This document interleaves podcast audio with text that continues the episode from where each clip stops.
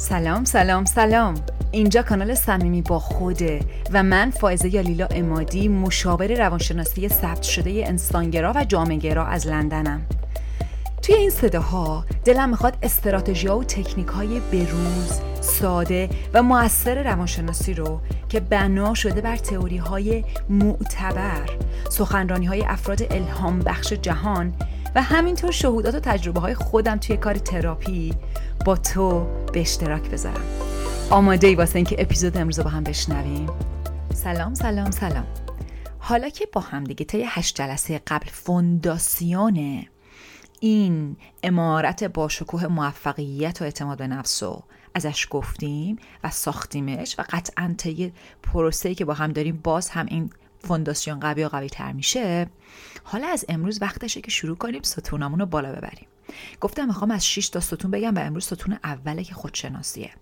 ایده این 6 تا ستون رو همچنین تمرینایی که در مورد این 6 تا ستون میگم و از کتابی گرفتم به اسم روانشناسی عزت نفس از ناتانیل برندن که کتاب انگلیسیش هم هست The Six Pillars of Self-Esteem. بنابراین می‌تونی اگه می‌خوای به این کتاب مراجعه بکنی ولی من اینجا مفاهیم کلیشو میگم و تمرین هاشم با یه تغییرات کوچولویی آخر هر قسمت میگم. خب. می‌خوایم در واقع اعتماد به نفسی و موفقیتی رو پیدا بکنیم که سطحی نباشه. می‌خوایم فقط یه رفتار نباشه. یک نحوه بودش جدیده. آماده باش که توی این دوره هایی که داریم با هم میریم نحوه بودن تو عوض میشه. می‌دونی یه سندرومی هست که انقدر زیاد بوده که براش اسم گذاشتن به اسم سندروم ایمپوستر. یعنی چی؟ یعنی اینکه فرد ظاهرا خیلی موفقه پولش خوبه همه چی خوبه. همه بهش میگن تو خوبی ولی خودش نمی‌تونه باور بکنه. ما نمی‌خوایم از این مدل موفقیت و اعتماد به نفس به تو بدیم. نمی‌خوایم فقط یک چیز عملی باشه یک ظاهری باشه که بقیه برات کف بزنن کما اینکه خیلی اوقات فرهنگ مدرن رو تشویق می‌کنه. ما می‌خوایم یه اعتماد به نفسی پیدا بکنی که انقدر از درون خوشحال باشی که خودت به خودت حال کنی و هی نیاز به اینکه آدما تشویق و تایید بکنن کمتر و کمتر بشه. خب امروز ستون اولمون خداگاهیه و می‌خوام بگم که خیلی مهمه که توی این ستون ها پرفکشنیست نباشی. ببین اگه پرفکشنیست و افکار پرفکشنیستی میاد بالا باشه بذار بیاد. ولی تو بر اساس اونا عمل نکن. می‌دونی چرا؟ به خاطر اینکه تو یک حد خیلی متوسط رو توی این 6 تا ستون به کار ببری نتیجه رو می‌گیری. یعنی اصلا لازم نیست خیلی پرفکت عمل بکنی. یک حد عادی و متوسط کاملا به تو نتیجه رو میده. و جالبه حالا توی تمرین می‌بینید که یه جایی مثلا گفته میشه که اگه پنج درصد من بیشتر فلان کار بکنم چی میشه؟ دلیلش دقیقا همینه. اینکه اتفاقا قدم های کوچیک تحقیقات نشون میده که وقتی ما قدم های کوچیک برمیداریم نتایج بهتری می‌تونیم بگیریم آگاهانه زندگی کردن یه تمرینه. تمرین آگاهانه زندگی کردن. این ستون رو می‌خوایم با هم دیگه بسازیم. ببین آگاهی یا کانشیسنس یا awareness در واقع یعنی شاهد بودن و دیدن. برای همین خیلی جا به شکل چشم کشیده میشه. و تو انتخاب داری. که ببینی یا بخوای که نبینی. رو تو برگردونی حتی تظاهر کنی که واقعیت چیز دیگه است. بر همینه که ما هر لحظه بین عشق و بین ترس انتخاب داریم. ممکن آگاهی تو یه نشونت بده ولی تو نخوای ببینی. بنابراین آگاهی آگاهی هست. حقیقت وجود من و توه. ولی تا وقتی که ما انتخاب نکنیم آگاهی و حقیقت راه بدیم این اتفاق نمی‌تونه بیفته. آگاهیمون نمی‌تونه گسترش پیدا بکنه و ممکنه توی تاریکی و مهالودگی ناخودآگاه بودن بمونیم. بنابراین لازمه برای اینکه احساس ارزش بکنی برای اینکه احساس رضایت بکنی انتخاب کنی که بخوای آگاه باشی. خب آگاهی به هوش ربطی نداره. آگاهی یعنی اینکه تو بدونی افکار چیان حسات چیان ارزش ها چیان هدفات چیان نیازها چیان. و اگه بگی که من کاری ندارم به اینا من از این سسول بازی بدم میاد نمی‌خوام هی بکاوم خودمو ماجرا کاویدن نیست. ماجرا اینه که وقتی تو به یک چیزی ناخداگاهی اون چیز تو رو کنترل می‌کنه.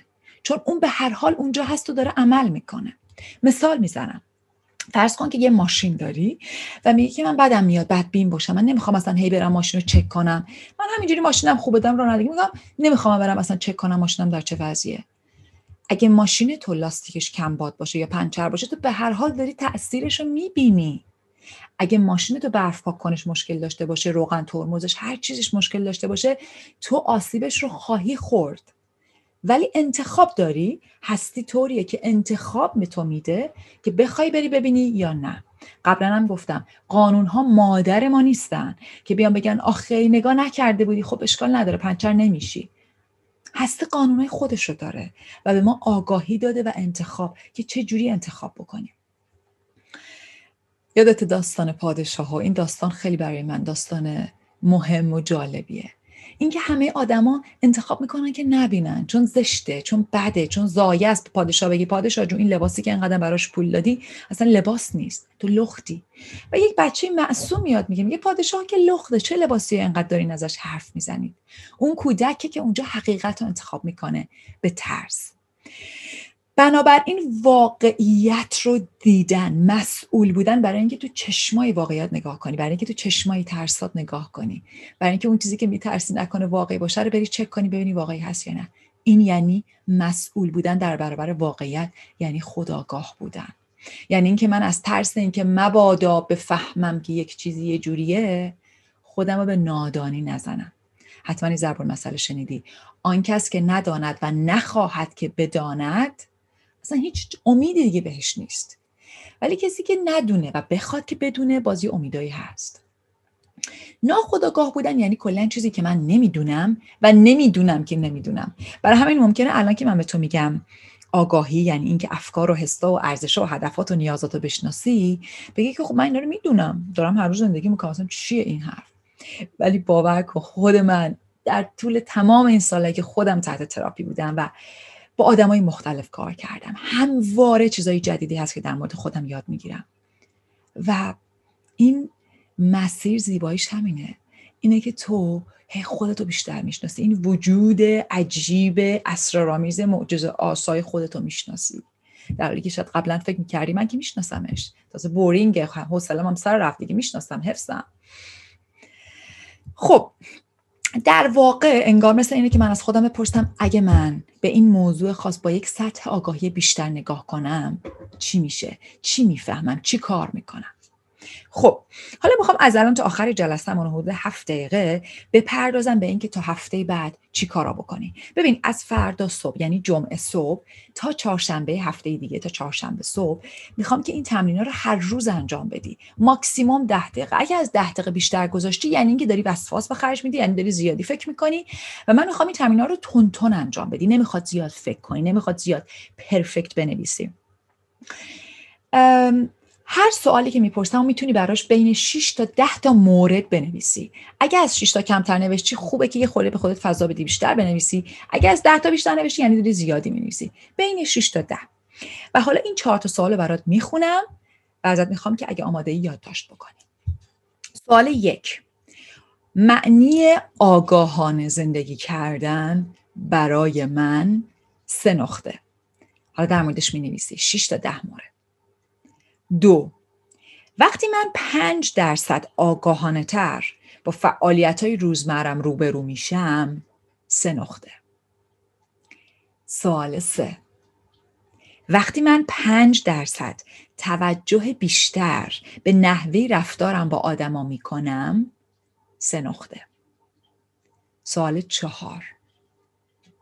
وقتی من پنج درصد آگاهانه تر با آدمایی که برام مهمن روبرو میشم سه نقطه.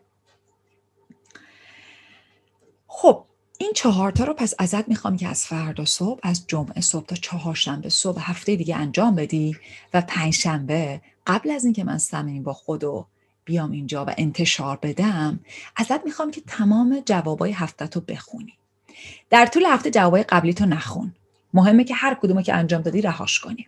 ولی پنجشنبه قبل از اینکه ستون دوم با هم بررسی کنیم ازت می‌خوام که یه دور همه جواباتو بخونی و آماده باشی برای ستون دوم. یک چیز دیگه هم هست که ازت می‌خوام انجام بدی ولی نمی‌خوام خیلی روش روش وقت بذاری و خیلی وسواس به خرج بدی. خیلی سریع فقط انجامش بده. احتمالا بعدش بعدا هم باهاش این مقدار می‌خوایم کار بکنیم. یه نموداری به اسم چرخ زندگی رو من فردا می‌ذارم روی صمیمی با خود روی تلگرام و روی واتساپ.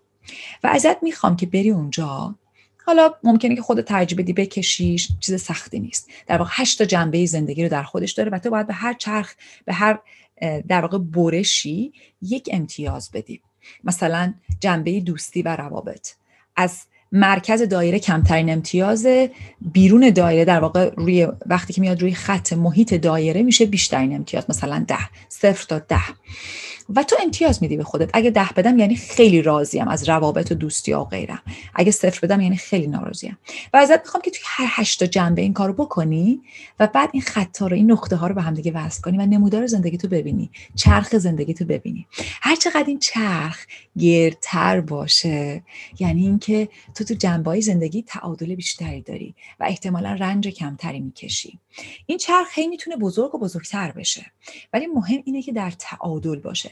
بنابراین اگه یه چرخی داره که مثلا نیم دایره است یعنی یه سری از ابعاد خیلی دارن خوب و در واقع در اوج کمالشون اتفاق میافتن و یه سری جنبه دیگه خیلی صفر و کمن معنیش اینه که یه جایی میلنگه و اون وقت اذیت میشی. چون نصف چرخ نمی‌تونه به چرخه ولی چرخ حتی اگرم کوچولو باشه وقتی دایره باشه می‌تونه به چرخه زندگی تو می‌تونه به چرخه و تو رنج کمتری تحمل می‌کنی.